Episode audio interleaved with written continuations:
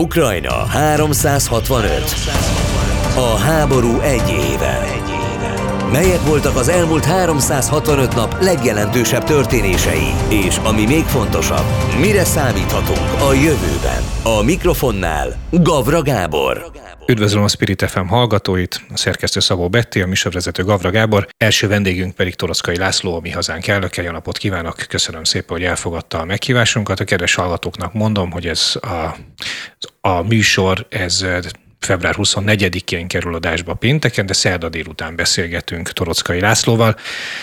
Egy éve támadta meg Oroszország Ukrajnát, nem sokan gondoltuk volna azt, én személy szerint egyáltalán nem, hogy egy év múlva ez a háború még tartani fog. Ön mire számított, amikor kétezer-huszonkettő. február huszonnegyedikén megtudta, hogy kitört a háború?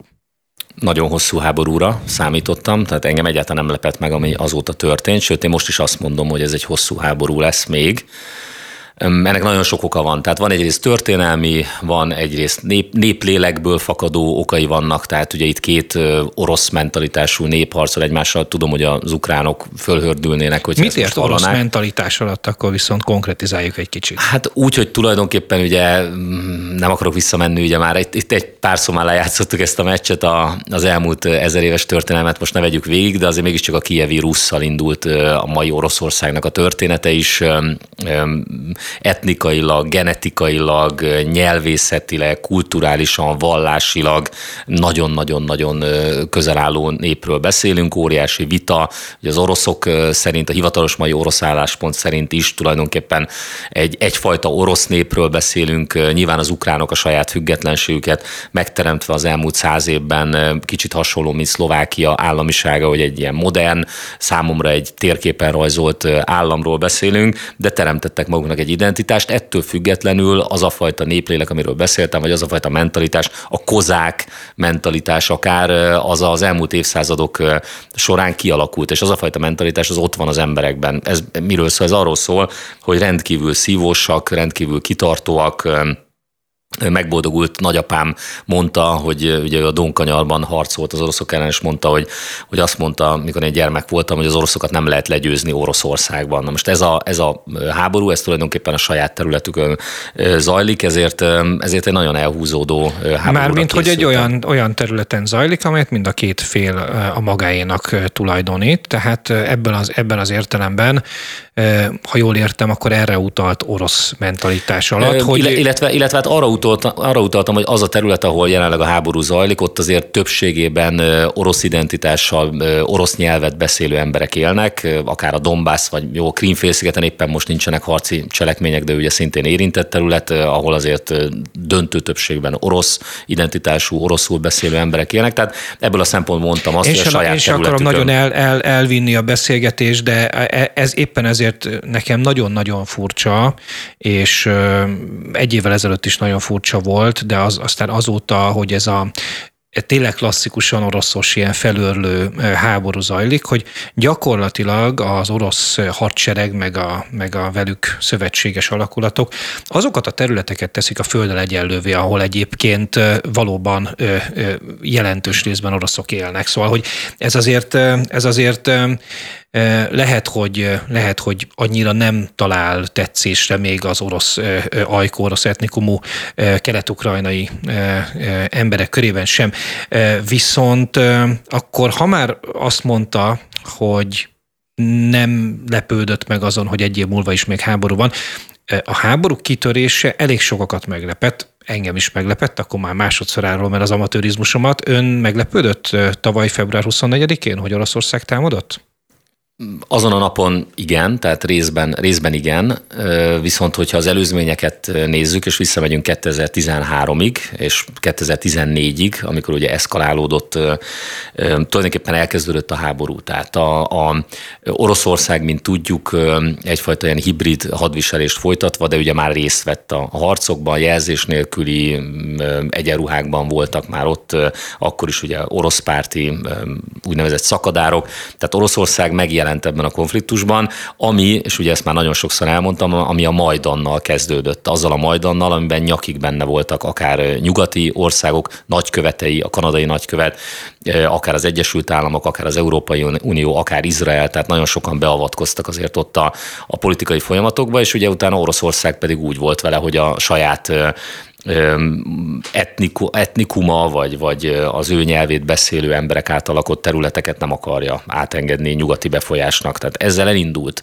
maga az a háború, ami kétezer-huszonkettő. február végén kiteljesedett, és lett belőle egy olyan típusú háború, ami, ami azért már a, akár a harmadik világháború előszele is lehet. Azért ez továbbra is fenntartom, ugye egy évvel ezelőtt is ezt mondtam, hogy, hogy, hogy ebben már benne van a világháború lehetősége, ebben benne van egy atomháború lehetősége, tehát fele sem tréfa mindannak, ami történt. Az egy nagyon érdekes dolog, amit mondott a Majdanról, illetve a, a kétezer-tizennégy óta eltelt időszakról, mert hogy, mert hogy lehet visszamenni, és mehetünk is vissza egyébként akár évszázadokat az orosz meg az ukrán történelemben, de hogyha, hogyha azt vesszük, hogy, hogy Ukrajnának a vezetése, vagy Ukrajna népességének egy jelentős része, lehet, hogy most már többsége is, lehet, hogy egyértelmű többsége is, a nyugati integráció híve, ugye nem tudjuk, nem volt egy népszavazás Ukrajnában a NATO tagságról, vagy akár a, az Európai Uniós tagságról, és nyilván ezeknek most nincsen a jelen körülmények között realitása.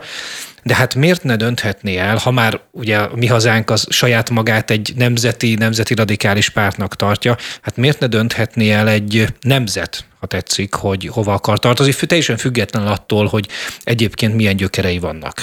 Hát pont ez a probléma, hogy nem ők döntötték el. Tehát volt egy, volt egy legitim államvezetés, ami, amit egy tetszik vagy nem tetszik, ezt nem csak Putyin mondja egyébként, hanem a realitás azt mutatja, hogy egy puccsal döntöttek meg. Tehát ezt ne, nehéz másnak nevezni, nem egy demokratikus választás volt, hanem az akkori államvezető nem írta alá azt a fajta euróatlanti csatlakozásról szóló egyezményt, amit hát nyugat elvárt volna tőle. Amikor ezt, és nyilván Putyin ezt akadályozta, tehát szó se róla, nyilván beavatkozott. Igen, de az a legitim államvezetés, bocsánat, az a legitim államvezetés, amit meg, ez a Janukovics féle államvezetés, igen, ez ugye megkötötte ezt a, kit letárgyalt és megkötötte ezt a, a, a, a, a nyugati partnerségi megállapodást, majd orosz nyomásra visszalépett be, és, és ez robbantotta ki a, a majdani e, tüntetéseket, zavargásokat. Tehát azért ott, ott beavatkozás, e, hát történt keleti oldalról is. Hát ezt mondtam az előbb. Tehát nyugati és keleti oldalról is, nyilván Ukrajna, egyébként a maga a Krajina név is egyébként, meg, meg Ukrajna eredeti neve az egyébként a határvidékre utal, ami egyébként megint csak ugye az orosz, orosz megközelítést erősíti. Igen, tehát egyfajta határvidék, egy pufferzóna, ugye Ukrajna. De valóban, jelenleg most már ugye egy véres háborúban, de korábban egy kevésbé véres háborúban, és ugyanez zajlott, marakodott rajta a nyugat és, és a kelet. Tehát én nem állítom azt, hogy Hogy, hogy nem avatkozott be akár Moszkva, de azt állítom, hogy Moszkva és Washington és Brüsszel is beavatkozott, és ennek lett az a vége, hogy végül az akkori Janukovics féle államvezetés úgy döntött, hogy mégsem írja alá. Most ezek után történt egy olyan puccs, amit nem lehet másnak nevezni, mert nem egy demokratikus választáson döntöttek erre az emberek, hanem, hanem egy, egy pucszerű akciós sorozat, ami egyébként már szintén véres volt, ahol azért látszott az, hogy nem mindenki értett egyet a, a nyugati orientációval, hiszen ott volt például az odesszai mészállás, ahol rágyújtották a szakszervezeti székházat az oroszpárti tüntetésre, tüntetőkről több mint ötven ember meghalt, meglincselték őket, tehát itt azért ukrán részről, tehát itt azért nagyon csúnya dolgok történtek, de ami ennél sokkal nagyobb probléma, hogy, hogy ez nem volt legitim, tehát nem egy legitim demokratikus döntés volt, vagy választás volt, és ugye aztán ebből alakult ki az a helyzet, ami most már egy ilyen széles körű háborúhoz vezetett. Persze lehet ezt tagadni, ezt csinálja a nyugat, azt mondja a nyugat, a nyugati propaganda, hogy, hogy itt semmi ilyen nem volt, ez egy legitim euróatlanti folyamat volt, nem, valójában nem ez történt.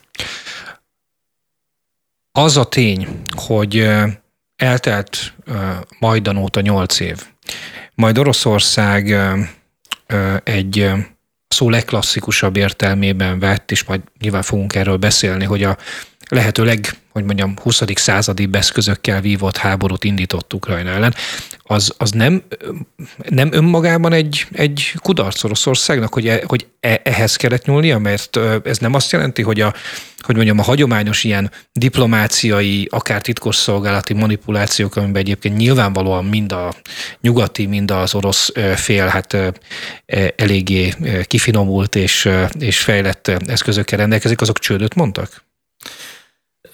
Csődöt mondott, de szerintem mind a két oldal hibás. Hát itt azt lehetett látni, hogy az Egyesült Államok brutálisan nyomul. Egyébként látjuk ma Magyarországon is, meg kell nézni az amerikai nagykövetet, rendszeresen beavatkoznak a magyarországi belpolitikai folyamatokba, vagy például most ugye egy olyan támogatási csomaggal, ugye már korábban is volt erről szó, akkor egyébként a jelenlegi magyar kormány ezt próbálta akadályozni, a mostanit azt nem próbálja akadályozni, ami ugye arról szól, hogy hogy az amerikaiak fogalmaznak, független médiát akarnak létrehozni és finanszírozni. Ez egyértelmű beavatkozás. Tehát ilyet gyarmattartók szoktak csinálni, hogy, hogy létrehoznak maguknak propaganda szócsöveket, ez erről fog szólni értelemszerűen.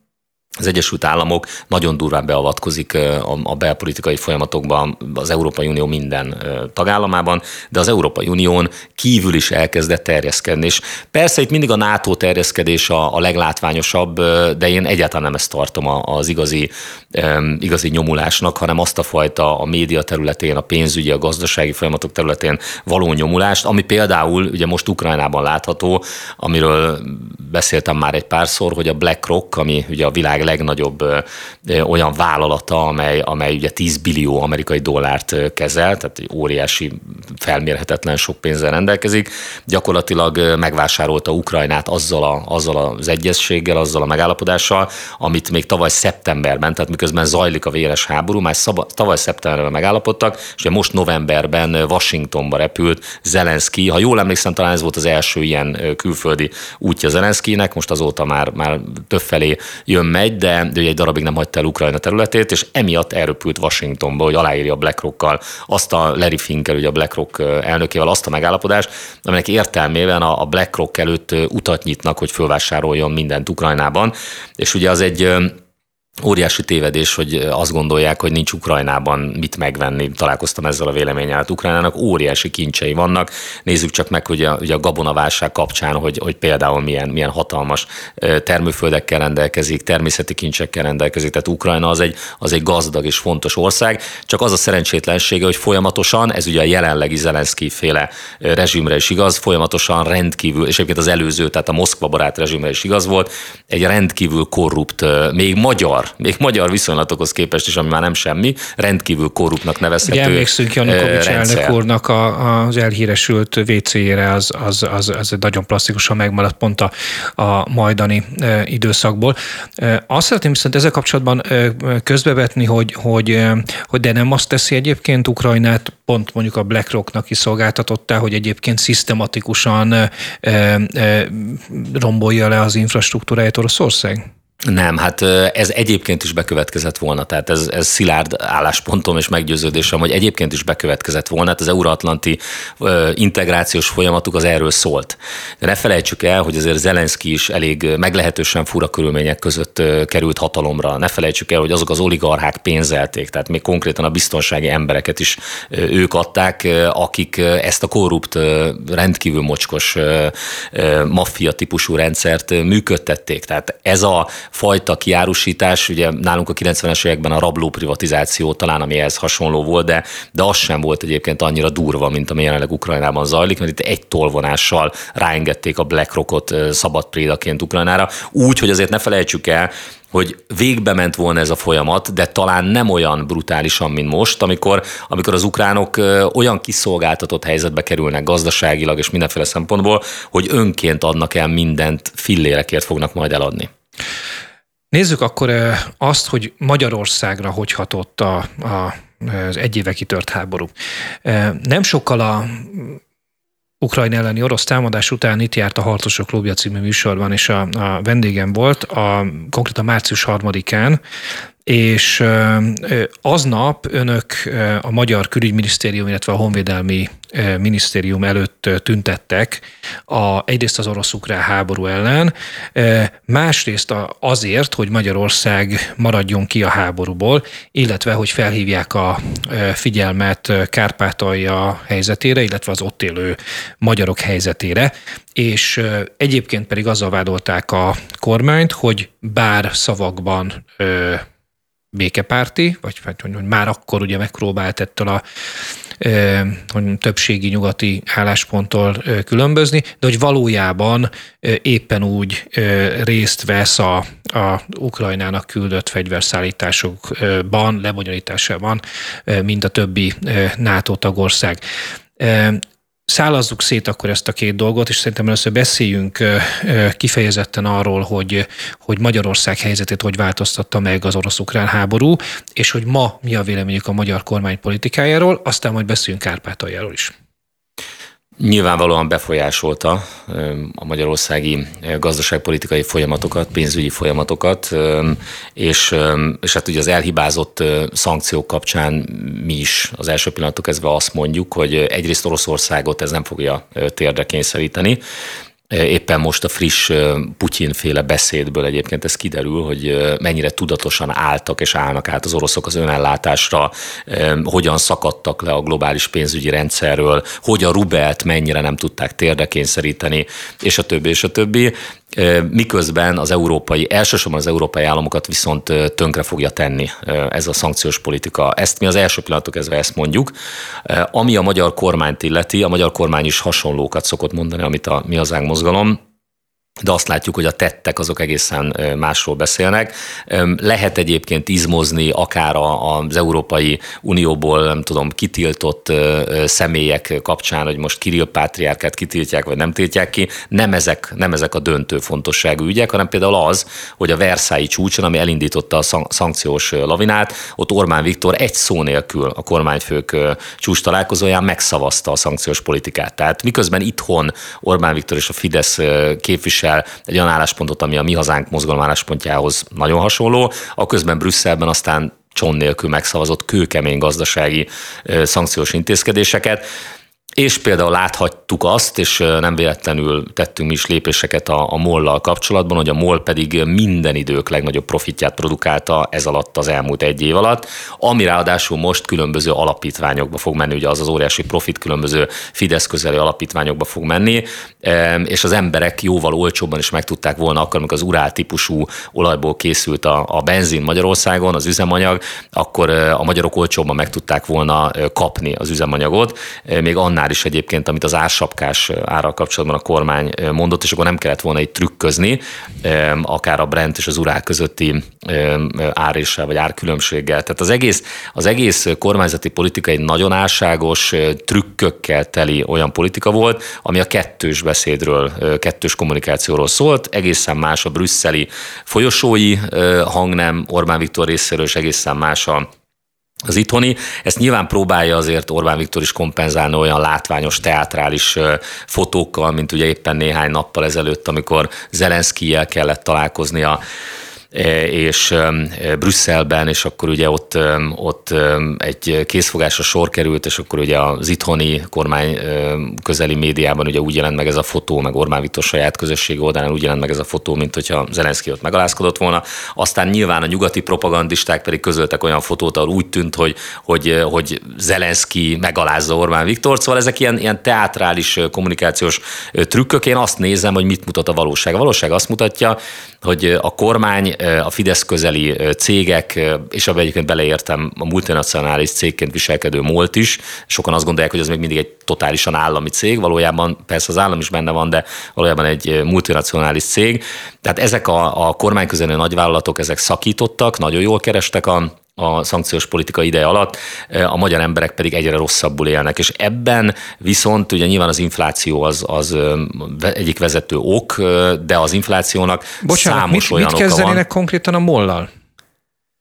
ha már, hát a, ha már így többször szóba hozta. Hát a MOL-t nyilván arra kényszerítenénk, ugyanúgy egyébként mi minden globális bocsánat, nagyvállalatot. Mert bocsánat, hogy az Orbán kormányok legalábbis a, a, hogy mondjam, az önképe alapján, ők, ők aztán mindent kivasalnak a MOL-ból, és hát itt elszelik az extra profitot, de ha jól értem, akkor ön ezt azért másképp látja.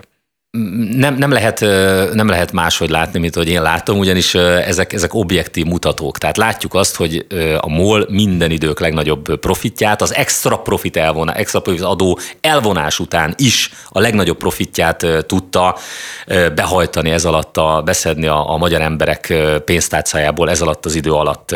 Nem kellett volna, hogy ekkora profitja legyen. Tehát azzal a fajta extra profittal, amit akár a MOL, vagy bármelyik globális nagyvállalat produkál, ideértve egyébként a Facebookot, ugye nagy kedvenceim, és az összes többi, tehát a digitális óriás cégeket is, akikhez nem nyúl hozzá az Orbán kormány. Nem tudom már hányszor szólaltam föl ez ügyben a parlamentben, hogy vessen ki rájuk például a digitális adót. Pedig az Orbán kormány Marga védi. Judit néha egészen szigorúan védi, néz ez, ezekben az ügyekben, védi. De aztán valahogy... Semmi nem történik. Semmi nem történik. Tehát soha nem megy neki az Orbán kormány a globális nagyvállalatoknak, ellenben felfoghatatlanul sok pénzzel támogatja őket. Ugye az ismert az adat, hogy például az Orbán kormány alatt adott úgynevezett munkahelyteremtő támogatás, amit a magyar adófizetők, tehát a magyarok által befizetett adóból ad az Orbán kormány globális nagyvállalatoknak. Ugye, a, a, hogyha átlagosan nézzük, akkor tizenhat millió forintjába került például kétezer-tizenkilencben egy magyar adófizetőnek egyetlen egy munkahely, amit egy globális nagyvállalat létesített Magyarországon. De volt olyan, amikor száz harmincegy millió forintba került egyetlen egy új munkahely Magyarországon, és kik dolgoznak a globális nagyvállalatoknál ezen az új munkahelyeken, kik fognak dolgozni? Nézzük meg ugye a Gödi Samsung gyár esetében, ugye, hogy mondjak egy aktuális példát az akkumulátorgyárakkal kapcsolatban, hogy külföldiek, tehát külföldön keresik a, a munkaerőt, vagy például, amit elmondtam a parlamentben a, a minap a rendkívüli ülésen, hogy a debreceni akkumulátorgyárnál egy kínai globális nagyvállalat, nekem mindegy, hogy amerikai, kínai vagy, vagy éppen a MOL, Koreai, vagy éppen a MOL, német, ha globális nagyvállalat, akkor nekem mindegy, hogy melyik. Én akkor is a magyar vállalkozásokat, a magyar ká ká vé-szektort és a magyar dolgozókat akarom támogatni, és nem pedig őket. Mit láttunk? Például azt láttuk, hogy hogy most a, a napokban kaptam meg ezeket a képernyőmentéseket, hogy a LinkedIn-en, ugye a LinkedIn az a legnagyobb üzleti közösségi platform, amit Magyarországon nem sokan használnak. A LinkedIn-en angol nyelvű álláshirdetésekben, tehát nyilvánvalóan külföldön keresi a munkaerőt, a még meg sem épült, ugye a, a, a cé á té-ről beszélünk, a kínai multicégről, a még meg sem épült debreceni akkumulátorgyárban, ahol kilencezer embert akarnak hozni dolgozni. Ezek szerint már eleve abban gondolkodnak, hogy ott azért nagy rész nem magyarok fognak majd dolgozni. Tehát ez a magyar adófizetőnek, a magyar ká ká vé-szektornak, a magyar dolgozónak, ez tizenhat millió, egyes esetben pedig száz harmincegy millió forintjába kerül egy ilyen munkahely, amely dolgozni fog egy, egy idegen, egy külföldi. Szóval ez a fajta gazdaságpolitika, vagy akár a MOL esetében, hogyha már így rákérdezett, a MOL esetében az a politika, ami ezt a szuper extra profitot teremtette a kormány számára és a MOL számára, mind a ketten rengeteg pénzt kerestek. Nem kellett volna az ársapkákkal trükközni a kormánynak, hanem egyszerűen lehetett volna egy európai átlagárhoz képest jóval olcsóbban tankolni a magyaroknak, mindenféle ársapka nélkül az elmúlt egy évben, csak akkor a kormány és a MOL vezetése nem tud ekkora extra profitot zsebre vágni. Másfél percünk maradt, egyetlen kérdésre van időnk. Ezt, ezt, ezt, ezt a kérdést pedig visszakanyarít minket a beszélgetésünk legelejéről. Ugye azt mondta, hogy azért reálisnak tartja akár egy NATO-orosz háború, vagy egy világháború veszélyét. Min múlik ez? Tehát a, a, azért láthatóan a feszültség növekszik, de hogyha Putin és Biden elnököknek a moszkvai, illetve varsói beszédeit nézzük, azért, azért látható egyfajta óvatosság is mind a két fél részéről. Ugye ez megnyilvánult akkor is, amikor a Lengyelország területére, mint később kiderült, ukrán rakéta csapódott be. Mi múlik az, hogy eszkalálódik-e a konfliktus? Az eskaláció alatt kifejezetten más országok bevonását értjük. Apróságokon. Tehát röviden kell válaszolni, hogy apróságokon is múlhat, illetve múlhat az Oroszország és az amerikai belpolitikán. Tehát, hogy kik fogják vezetni a következő időszakban Oroszországot. Amerikát lehet azonnali béke is, és lehet egy atomháború, tehát ebben igazából bármi, bármi benne van. Nagyon vékony jég, nagyon veszélyes terepen vagyunk. Egyébként, ha már a Putyin és a Bideni beszéd szóba került, Putyin beszédében sokkal több volt a konkrétum, ugye ő beszélt az ő gazdasági elképzeléseikről, a az önellátásról, abból pénzügyi függetlenségről, abból nyilvánvalóan látszik, főleg, hogyha Kína továbbra sem változtat az orosz, oroszokkal kapcsolatos politikáján, hogy Oroszország túléli gazdaságilag, sőt, bizonyos szempontból bizonyos ágazatok meg fognak erősödni. Egyébként a hadipar az brutálisan megerősödik majd most Oroszországban. Tehát nem, nem hiszem, hogy le tudják ezzel Oroszországot győzni. Az nagyon nagy kérdés, hogy ki bírja tovább. És itt, itt már nem csak a gazdasági szereplőkre kell gondolni, hanem az emberre, az emberekre kell gondolni, hiszen rengetegen meghalnak ebben a borzalmas háborúban mindkét oldalon. Nagyon köszönöm Torockai Lászlónak, a Mi Hazánk elnökének, hogy a vendégünk volt. Rövidesen folytatjuk a műsort. Mesterházy Attila lesz a vendégünk. Maradjanak velünk. Ukrajna háromszázhatvanöt. A háború egy éve. A mikrofonnál Gavra Gábor. Folytatódik az Ukrajna háromszázhatvanöt a Spirit ef em-en, a szerkesztő továbbra is Szabó Betti, a műsorvezető Gavra Gábor, vendégünk pedig Mesterházy Attila, a NATO parlamenti közgyűlésének volt elnöke, egyébként korábban pedig az em es zé pé elnöke is volt. Köszönöm szépen, hogy elfogadta a meghívásunkat. Ugye egy éve támadta meg Oroszország Ukrajnát, a mi beszélgetésünket február huszonharmadikán délelőtt vesszük fel, és önök pedig huszonnegyedikén reggel délelőtt hall, hallhatják. Nem sokan gondoltuk azt, szerintem, én egészen biztosan nem, egy évvel ezelőtt, hogy ki fog törni a háború. Ön meglepődött? huszonnegyedikén reggel? Talán úgy lehet fogalmazni, hogy, hogy közeledtünk a, a február végéhez, tehát a háború kitöréséhez.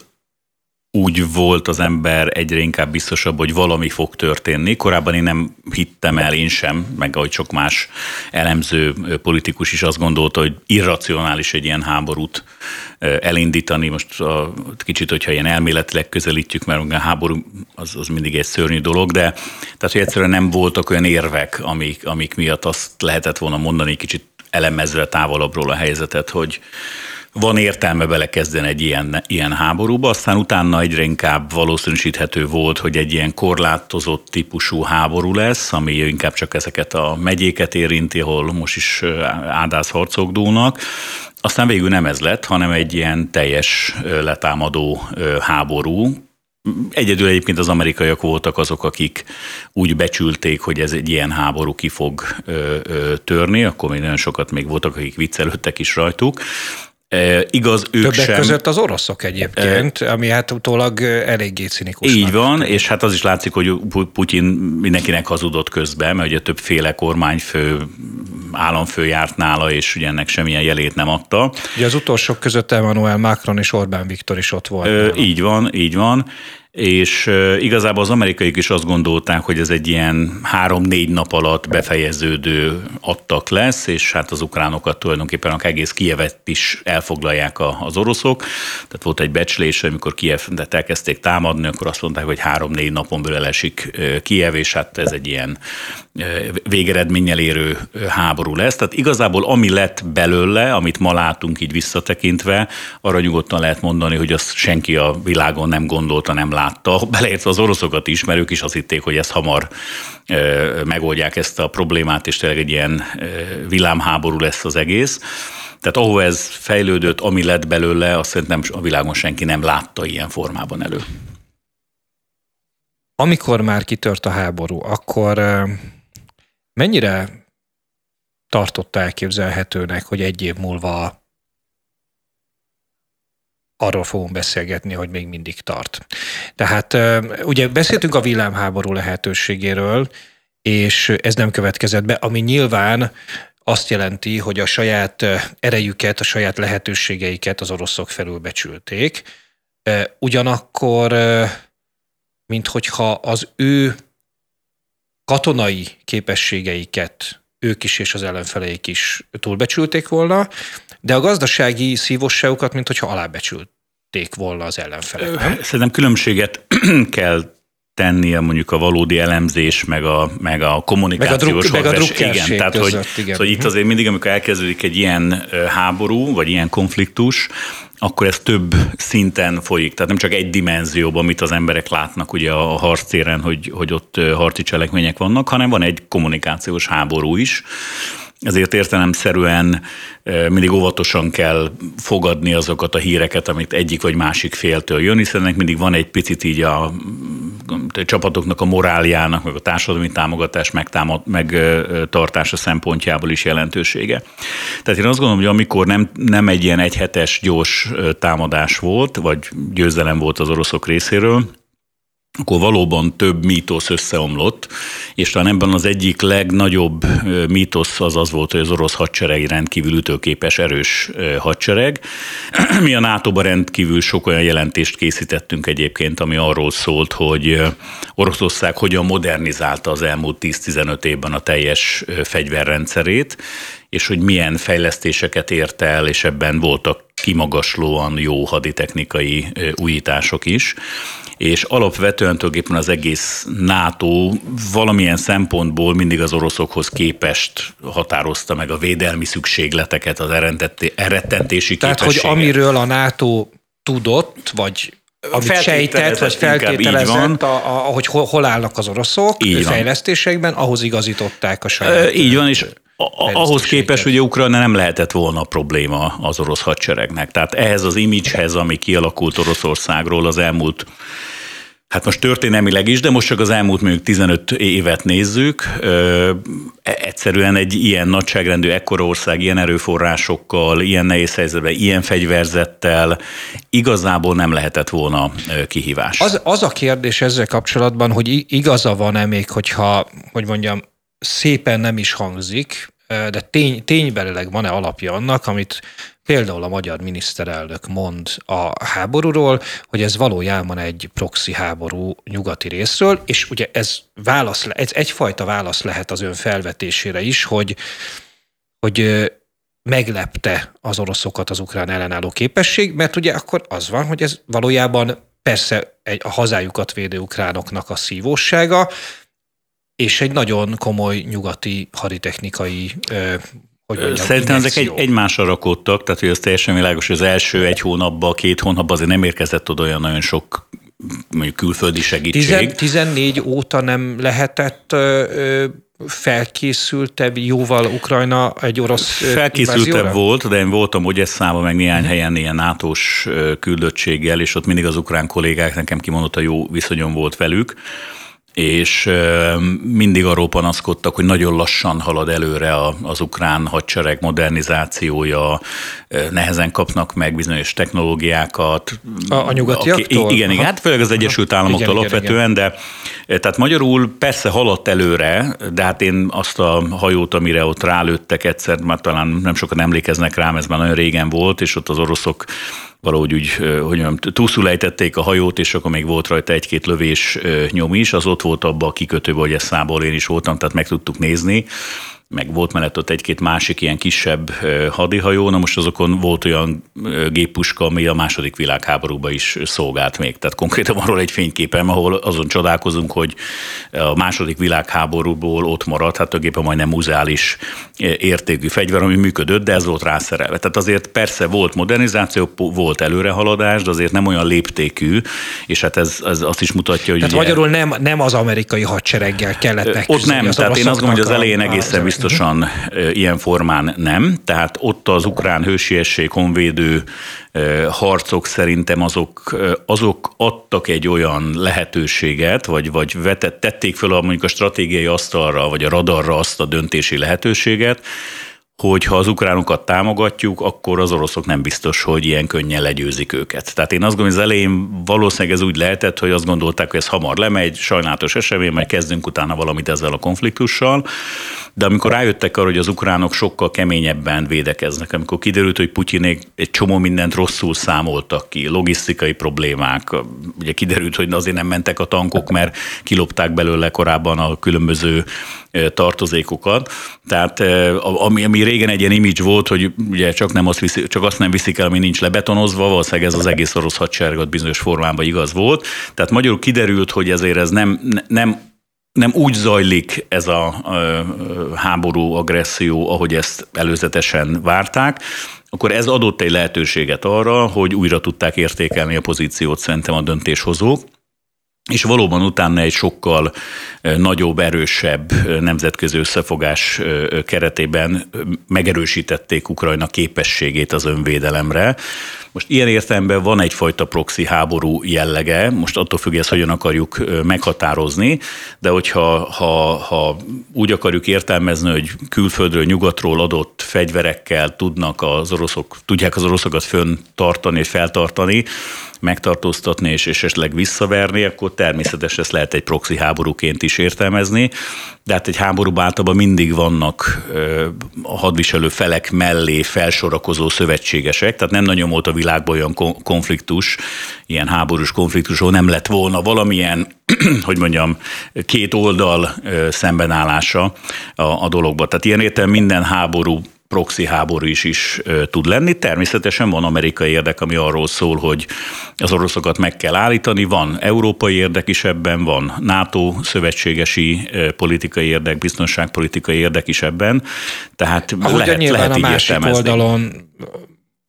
Gondolom Iránnak se sincs ellenére, hogy nehézségeket így van, meg az, hogy és ugye mindenki ott ugye Észak-Korea, vagy éppen Kína, igen. attól függően persze ezek különböző, nagyon bonyolult érdekek mentén szerveződnek, de hát a legjobb példa az Irán egészen biztosan, amelyik ugye nem tudom, ezresével ad ilyen drónokat. Igen, de ha már, ha már szóba hozta, akkor valóban valószínűleg Észak-Koreának vagy Kínának sincs, legalábbis az ellenére, hogy lefoglalják így az van, amerikaiakat. Így van, így van. Nem... belpolitikai beszélgetésre hívtuk, és nem is akarom elvinni erre a, ebbe az irányba ezt a, ezt a műsort, de kiszivárgott szerda este, tehát huszonkettő, február huszonkettedikén este éjszaka a Magyar Nemzeten keresztül kiszivárgott, hogy mit mondott Orbán Viktor a Fidesz kihelyezett frakcióülésén, és egy témánkhoz kapcsolódó érdekes dolgot mondott, amely arról szólt, hogy ennek a háborúnak nem lehet győztese, mert Oroszország nem tudja megnyerni ezt a háborút, hiszen Ukrajnát támogatja a nyugat. A nyugat viszont nem tudja megnyerni a háborút, mert Oroszország annál nagyobb és szívósabb, lehet, hogy nem pont ezt a szót használta, de ez nagyjából ez volt az értelme, hogy, hogy harctérre legyőzhető lenne. Na most, hogyha ebben a miniszterelnöknek akár csak többé-kevésbé is igaza van, akkor itt egy, egy nagyon-nagyon hosszú háborúra számítunk. Ezt ön hogy látja? Hogy számíthatunk? Hát, hogy az egyik az, hogy azért volt egy kis kaján mosoly az arcomon közben, miközben mondtam, mert ez ma egy nem tudom hányadik valóságértelmezés Orbán Viktornak, tehát én úgy látom, hogy az elején azt mondták, hogy csak az oroszok nyerhetik meg, aztán most alakul afelé az ő véleménye, hogy hogy itt ennek a háborúnak nem lehet senki se a győztes, aztán lehet, hogy egy pár hónap múlva azt mondja, hogy milyen büszke arra, hogy az ukránok győztek, most direkt egy kicsit pikírt vagyok, vagy, vagy ironikus. Nézd, ezt, ezt azért nagyon nehéz megmondani, mert csak egy pillanatra, hogyha belegondolunk abba, hogy az orosz védelmi költségvetése tavalyi évben olyan nyolcvan-kilencven milliárd dollár körül volt, nagyjából, amit eddig Ukrajnának azt hiszem csak az Egyesült Államok adott ilyen katonai segítséget, az, az ennél nagyobb összeg. Tehát majdnem száz milliárdos. Tehát egy ország egy segítséget adott neki. Tehát most gondoljunk bele, hogyha, és szerintem Putyinék ezért is nagyon vigyáznak arra, hogy semmilyen NATO területet ne érintsen semmilyen e, tudatos cselekedetük, mert gondoljanak be, hogy ez csak a, az Amerikai Egyesült Államok, amit adott, emellett ott van még ugye Nagy-Britannia, Németország és a többi NATO tagország, vagy Európai Uniós tagország.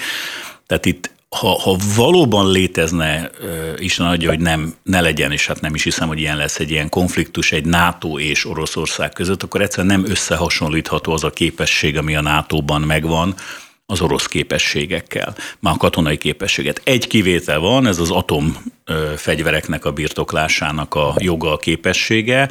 Ez valóban egy olyan eszköz, ami egy, egy ilyen végső ütőkártya, ha szabad így fogalmaz ilyen esetben Oroszország kezében, de ezt leszámítva Azt gondolom, hogy ez nem összemérhető az a képesség, ami a nátónak megvan Oroszországgal szemben. Tehát, tehát egyszerűen nincs esélyen, ezt akarom kimondani egy kicsit bonyolultabban, ha, ha ez egy valós, tényleges konfliktus lenne. Tehát nem véletlen vigyáznak az oroszok arra, hogy kényesen, hogy ilyen, ilyen még csak föl se merüljön, és egyébként a NATO is nem véletlenül figyel arra nagyon kényesen, hogy semmilyen nagyon, formában nagyon ne bocsátkozzanak reagált ebben. Például az amerikai elnök, de akár a lengyel miniszterelnök is ugye arra a tévedésből lengyel területre csapódott rakétára. Vagy például az, amikor ugye fölreppent az a hír, hogy egy rakéta átment Románia légterén, ugye Moldávián átment, de hogy Románia légterébe is belépett egy orosz rakéta. Ugye ez azért fontos volt rögtön cáfolni, még ha ez egy véletlen esemény is volt, mert az egy NATO tagországnak a, a légtere volt, és ez egy sokkal másabb, hogy nem reakciókat vált ki. Az se jó persze, hogyha a Moldávián keresztül megy, de, de ugye ez egy kicsit más helyzetet jelent. Tehát én ezért azt gondolom, hogy a magyar miniszterelnök is azért elkezdi talán azt érzékelni, hogy az a pozíció, amit ő használ, meg az az értelmezés, narratív, amit ő, ők itt használnak Magyarországon, ez belpolitikában működőképes tud lenni, én úgy látom. De hát azért hosszú távon nem tartható ez a fajta álláspont. És azért én a gazdasági szankcióknál mindig, bár ez egy, mindig egy kicsit bonyolult a vita, ezért a fekete-fehéret mindig mindenki jobban érti, de azért a szankcióknál alapvetően senki nem azt várta, hogy létre, vagy bevezetnek egy szankciót, és mondjuk két hónapon belül Oroszországot térdre kényszerítik.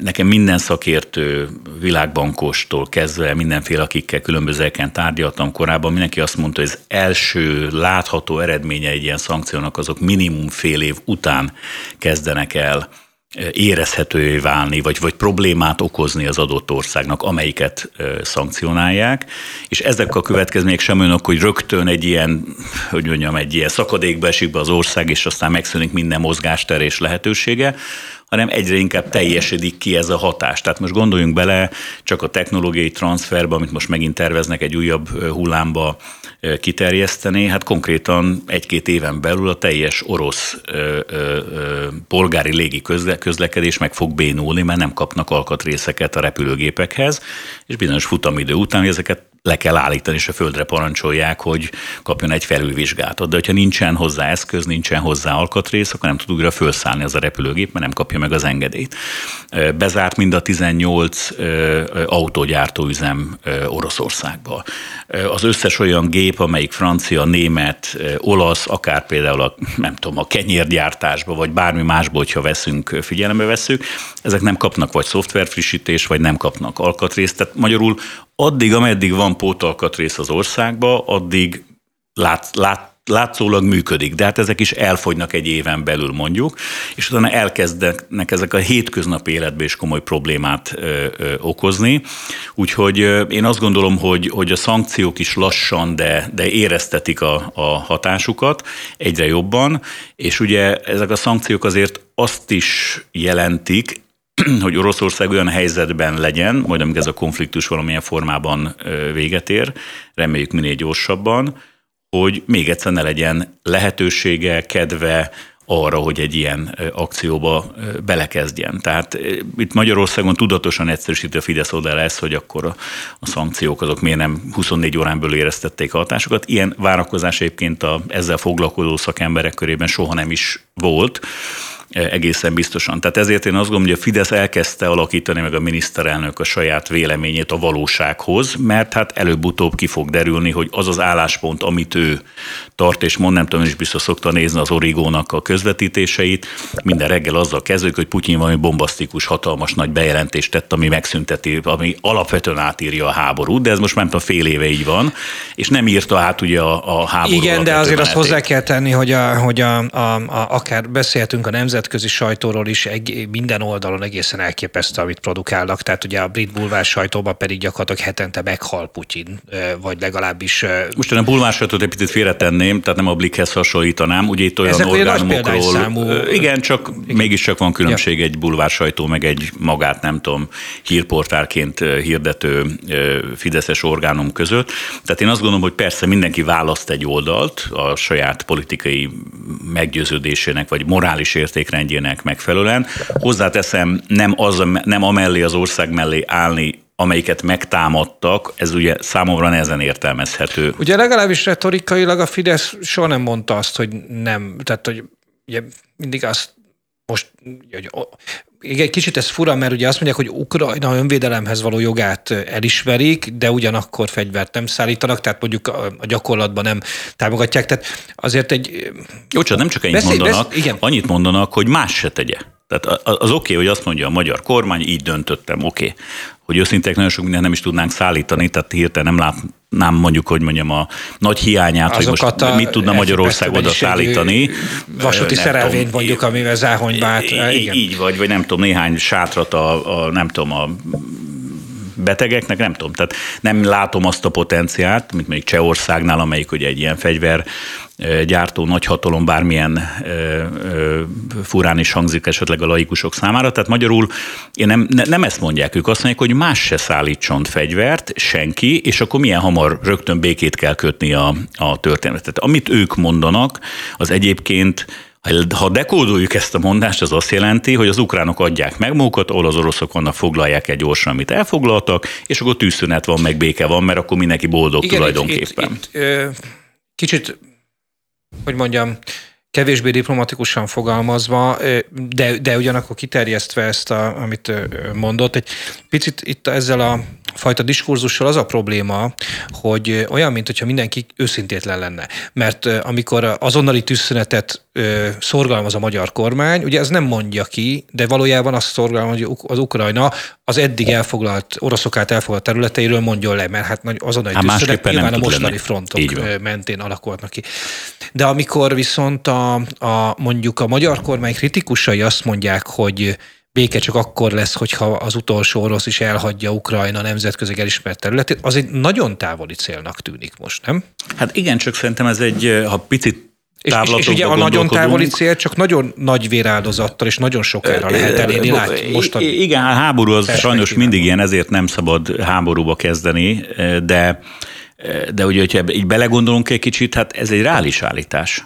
Tehát azt mondjuk, hogy megtámadták az én országomat, elvettek belőle több megyényi területet, a Krím-félszigetet, két ö, ö, keleti megyét. Persze, a nemzetközi a teljesen igaza van ezeknek az embereknek. Nem, nem, tehát ha ukrán szempontból nézem, akkor azt mondom, hogy az én területeimnek az integritása az ott van, ahol volt a tizennégy előtt. Ez teljesen világos. Tehát magyarul a béke, most ugye volt olyan béke is, amit rákényszerítettek egy országra, tehát Magyarország most béke lett, csak elvitték a két harmadát az országunknak, tehát ez is egy béke volt, de ha bennünket utána megkérdeztek magyarokat, vagy éppen a mai napig ugye ezt egy sorstragédiának tartjuk helyes módon. Sőt, ugye azután a politikai akciókat indukált, és magyar pozíció, stratégiai pozíciót is meghatározott ez a döntés a második világháborúsán. Tehát, tehát ott is azért megmaradt a politikai vezetők fejébe az, hogy szeretnék visszakapni azt a területet. Tehát ezért, hogy egy picit ilyen harminc-negyven-ötven éves távlatba gondolkodunk, akkor valódi béke valószínűleg az ukrán szempontból nézve akkor tud lenni, hogyha ugye vissza az eredeti állapot. Az, hogy ez most elérhető, mikor érhető, hogyan, erről biztos, hogy persze sok, sokat lehet beszélgetni. Nem, nem feltétlenül tud, vagy nem, szerintem nincs összekötve a kettő, hogy tűzszünet van, meg aztán a minden két fél számára egy megnyugtató béke megállapodás. Van számos olyan határa a világ különböző országainak, ahol tulajdonképpen csak tűzszünet van, és nincsen nemzetközi szerződésben, vagy két ország közötti szerződésben rögzítve az, hogy melyik országnak hol húzódik a határa. Ettől még ott az emberek békében élnek most valamilyen szempontban egymás mellett, nincs háborús konfliktus. Tehát én azt gondolom, hogy az, a magyar kormánynak a pozíciója ebben ö, egy belpolitikai, az emberek pszichológiájára jól építő, belpolitikai pozíciókat védő álláspont. Ha ezt egy picit morális szempontból nézzük, akkor szerintem nem védhető álláspont. Ha nemzetközi szövetségesi, úgymond kötelezettségeinket nézzük, akkor abból a szempontból sem védhető álláspont. Egyszerűen elhitetik Magyarországon az emberekkel azt, hogy Magyarország bele tudna sodródni ennél jobban ebbe a háborúba. Mert ugye hát ha már döntöttünk a szankciókra és elfogadtuk, ha nem akadályoztunk meg különböző NATO döntéseket, ahol egyébként konszenzusos döntéshozatal van szintén, hát akkor valamilyen formában mégiscsak Magyarország részese ennek a konfliktusnak, ha úgy értelmezem, hogy az Orbáni kommunikáció ezt mutatja. Tehát én azt gondolom, hogy egyetlen egy NATO tagország sem sodródott bele ebbe a konfliktusba, különböző mértékben, különböző formába támogatják az ukránokat.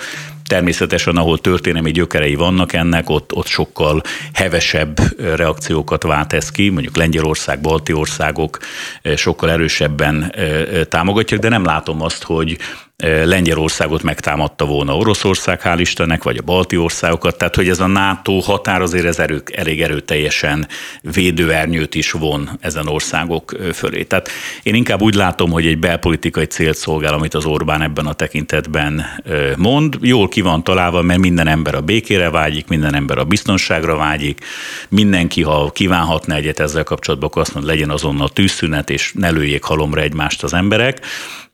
És ebben a kommunikációban, bocsánat, az a fajta kommunikáció, amit az ellenzék is mond, vagy, vagy külföldi partnereink mondanak, az ennél egy sokkal szofisztikáltabb és bonyolultabban értelmezhető kommunikáció, az egészen biztos. Nagyon köszönöm Mesterházy Attilának, a NATO parlamenti közgyűlés volt elnökének, az em es zé pé volt elnökének, hogy eljött hozzánk. Én köszönöm. A Spirit ef em-en pedig folytatódik az Ukrajna háromszázhatvanöt. Viszont hallásra.